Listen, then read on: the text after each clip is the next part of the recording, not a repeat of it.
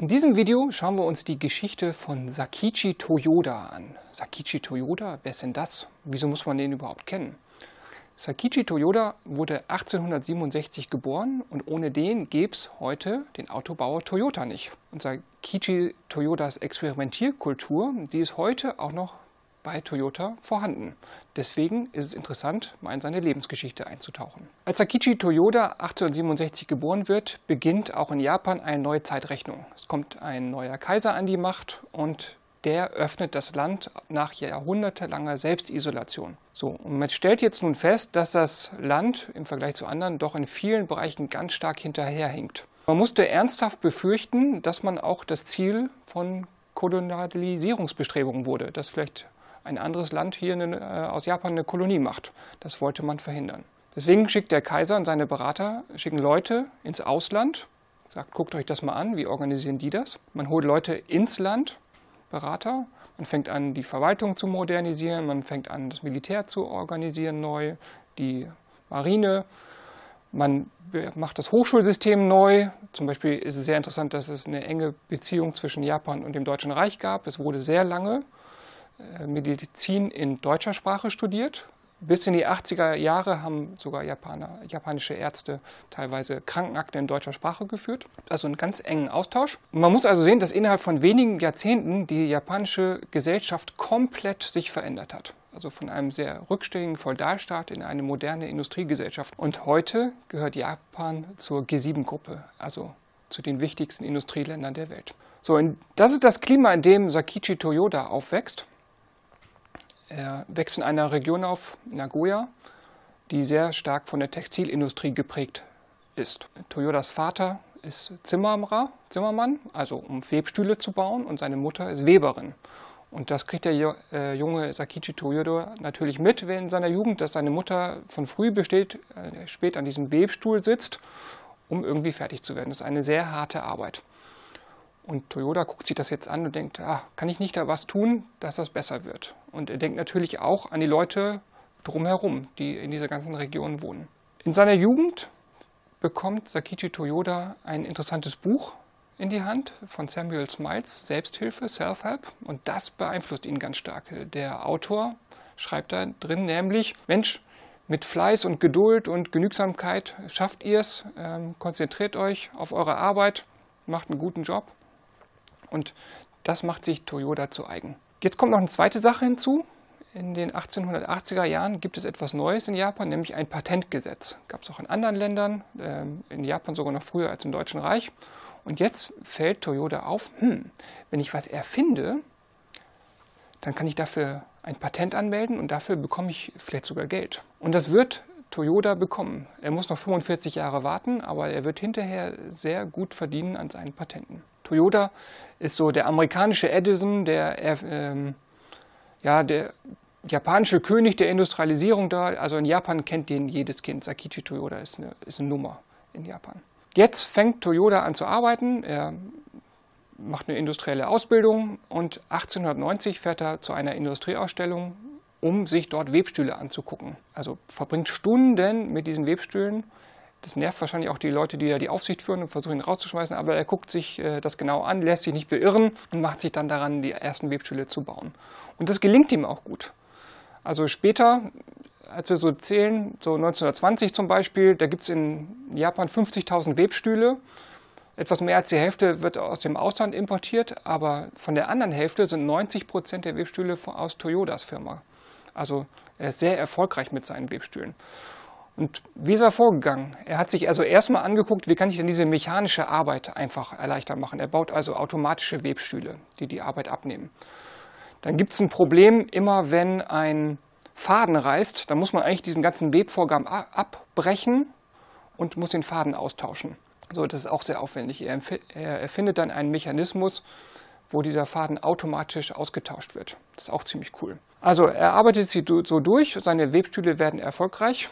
Und wenn man so ein bisschen in Toyotas Lebensgeschichte guckt, dann ist das erstmal sehr verwirrend. Anscheinend gründet er ständig neue Firmen, verlässt die wieder und dann gründet er wieder eine andere Firma. Und das Ganze ist ja auf Japanisch, ich spreche kein Japanisch, ähm, das ist natürlich auch schwierig, sich das anzugucken. Aber irgendwann habe ich das Muster verstanden. Toyota braucht halt Geldgeber, mit denen er zusammen diese Firmen aufbaut. und mal verkracht er sich mit denen wieder, wie zum Beispiel auch Henry Ford. Das dauert also eine Weile, bis da so Stabilität reinkommt. Und wir müssen uns eigentlich nur zwei Firmen merken. Einmal die Webstuhlfirma, mit der er also eine Maschinenbaufabrik, Toyota Automatic Loom Works, und eine zweite Firma. Dazu sage ich gleich was. Toyota guckt sich das natürlich auch international immer wieder an. Er besucht andere Länder, er guckt sich zum Beispiel in England an, wie dort gearbeitet wird. Und dann fängt er an, so durchzuzählen und stellt fest, hm, die brauchen ja relativ viele Leute hier, um jeden Webstuhl zu beaufsichtigen. Und er guckt dann bei sich in der Firma und stellt dann fest, also mit meinen Webstühlen brauche ich eigentlich nicht so viele Arbeiter. Ich kann viele der Webstühle automatisch laufen lassen. Ich brauche nicht mehr so eins zu eins Betreuung. Und dann rechnet er sich das durch und kommt dann darauf, ich kann hier eine eigene Weberei aufbauen. Und das ist die zweite wichtige Firma, die Toyota Spinning and Weaving Company. Bei dieser Firma fängt dann später auch Taichi Ono an in der Weberei. Von denen werden wir später auch immer noch mal was hören. Diese Webstuhlentwicklung ist sehr, halt sehr interessant. Es gibt eine, eine kleine Episode aus dem Jahr 1903.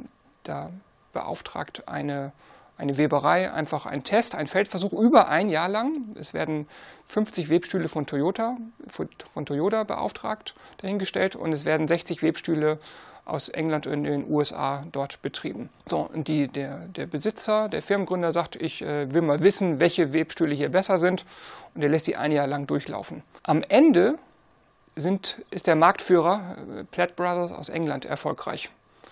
Und für Toyota ist das natürlich erstmal ein Verlust, ein Minusgeschäft, aber er zieht zwei wichtige Lehren daraus. Erstens, ich muss meine Webstühle unter Betriebsbedingungen testen. Das reicht nicht, wenn ich das in der Werkstatt einfach so mal aufbaue. Ich brauche einen längeren Test. Also ich muss wissen, dass sie zuverlässig funktionieren.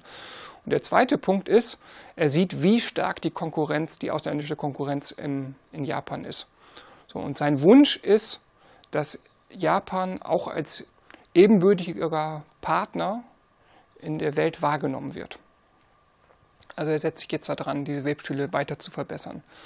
So, jetzt werden die Webstühle größer und ähm, Holz reicht nicht mehr, um Webstuhl zu betreiben. Man fängt jetzt an, auf Eisen umzustellen. Eisen ist natürlich ein anderes Material und bei den ersten Malen ist es auch so, dass diese Webstühle immer wieder ausfallen. Dass so durch die Vibrationen gehen Teile kaputt und es ist sehr aufwendig, diese Einzelteile auszutauschen. Man braucht also immer sehr gut ausgebildete Handwerker, um diese Teile auszutauschen.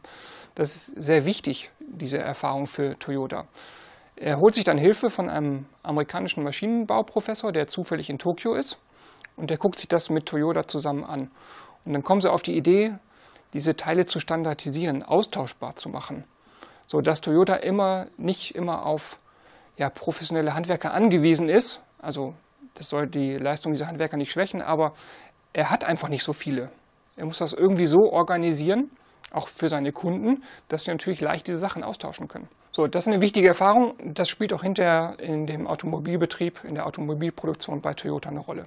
1929 werden die Platt Brothers, also die Firma Platt Brothers aus England, auf Toyota aufmerksam. Wie gesagt, ein Großteil der japanisch hergestellten Webstühle kommt ja schon aus Toyotas Maschinenbaufabrik. Und die Platt Brothers wollen nun die Patente kaufen von Toyota. Über die Motive sind wir uns nicht klar, was sie da gemacht haben. Also es könnte sein, dass sie wirklich an dieser Technologie, die sehr gut war, interessiert waren. Die Platt Brothers wollten die Verkaufsrechte außerhalb von Japan und China kaufen. Aber es könnte auch sein, dass sie durch diesen Patent, äh, diesen Patentkauf sich einfach auch, ja, sag ich mal, einen unliebsamen Konkurrenten vom Hals halten wollten, der ihnen in Indien zum Beispiel den Markt wegnimmt. So, sie bieten 100.000 Pfund, also heute wäre das ein großer Millionenbetrag, vielleicht 20 Millionen oder so, also sehr viel Geld. Es fährt auch jemand hin aus Japan nach England, um die Sachen aufzubauen, aber irgendwie klappt das auch nicht so richtig. Die, äh, Im Betrieb funktionieren die Webstühle nicht so richtig gut ob das jetzt Absicht war oder ob diese Konstruktionen vielleicht doch schlecht waren, das weiß man nicht so genau. Ähm, man geht da ein bisschen runter von diesen 100.000 Pfund. Auf einigt man sich gegenseitig auf eine kleinere Summe. 1931 wagt dann Platt Brothers den zweiten Versuch, irgendwie mit Toyota zu fusionieren. Und jetzt sagen aber schon Toyota und seine Geldgeber, nee, das ist jetzt nicht mehr attraktiv für uns. Also weder vom Markt noch von der Technologie her habt ihr irgendetwas, was ihr uns bieten könnt. Das ist natürlich eine wichtige Erfahrung für Sakichi Toyota, denn sein Wunsch, dass japanische Firmen auf dem Weltmarkt als ebenbürtig wahrgenommen werden, den hat er jetzt erreicht. Also seine Produkte können auf dem Weltmarkt mithalten. Jetzt ändert sich auch die Industrie in den 20er, 30er Jahren. Man sieht also, dass diese Textilindustrie nicht mehr so gut laufen wird, dass der Markt ein äh, schwindender Markt wird. Und Toyota und sein Sohn Kichiro, die haben eigentlich schon beschlossen, dass man in die Automobilproduktion geht.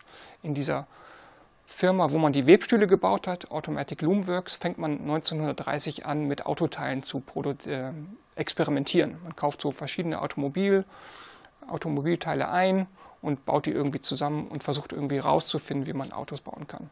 Also es gibt so einen Spruch von Sakichi Toyoda an seinen Sohn, Kichiro, ähm, ab jetzt ist es, sind es die Autos, jetzt bauen wir nur noch Autos. Sakichi Toyoda stirbt 1930, sein Sohn Kichiro übernimmt die Firma und fängt dann schon an, diesen Automobil, diese Automobilproduktion zu organisieren. Und diesen gleichen Erfindergeist, den man eben in der Webstuhlentwicklung hatte, den hat man hinterher zu Toyota mit übernommen. Also das war eine Kerntruppe von Maschinenbauern, die das ausprobiert haben und dieser Geist da zu experimentieren, das unter Betriebsbedingungen zu testen und die Erfahrung, die man in der Webstuhlproduktion hatte, die hat man mitgenommen.